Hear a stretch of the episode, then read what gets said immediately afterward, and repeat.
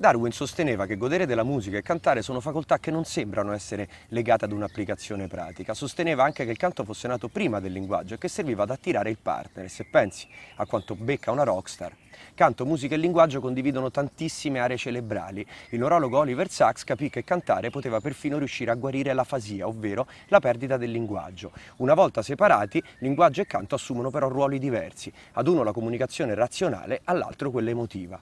Forse non riusciremo mai a capire perché cantiamo, però è probabile che se ci emozioniamo ascoltando una canzone, se ci divertiamo con il karaoke, se la scienza ci dice che andare a un concerto senza nemmeno capire le parole fa bene alla nostra salute fisica e che la musica aumenta aumenta la nostra motivazione, il nostro buon umore perché milioni di anni fa comunicavamo le nostre emozioni usando la musica della nostra voce, senza parole. E allora canta anche tu, come se non ci fosse un domani, perché l'unica cosa che può fare è farti bene. E questo è un minuto.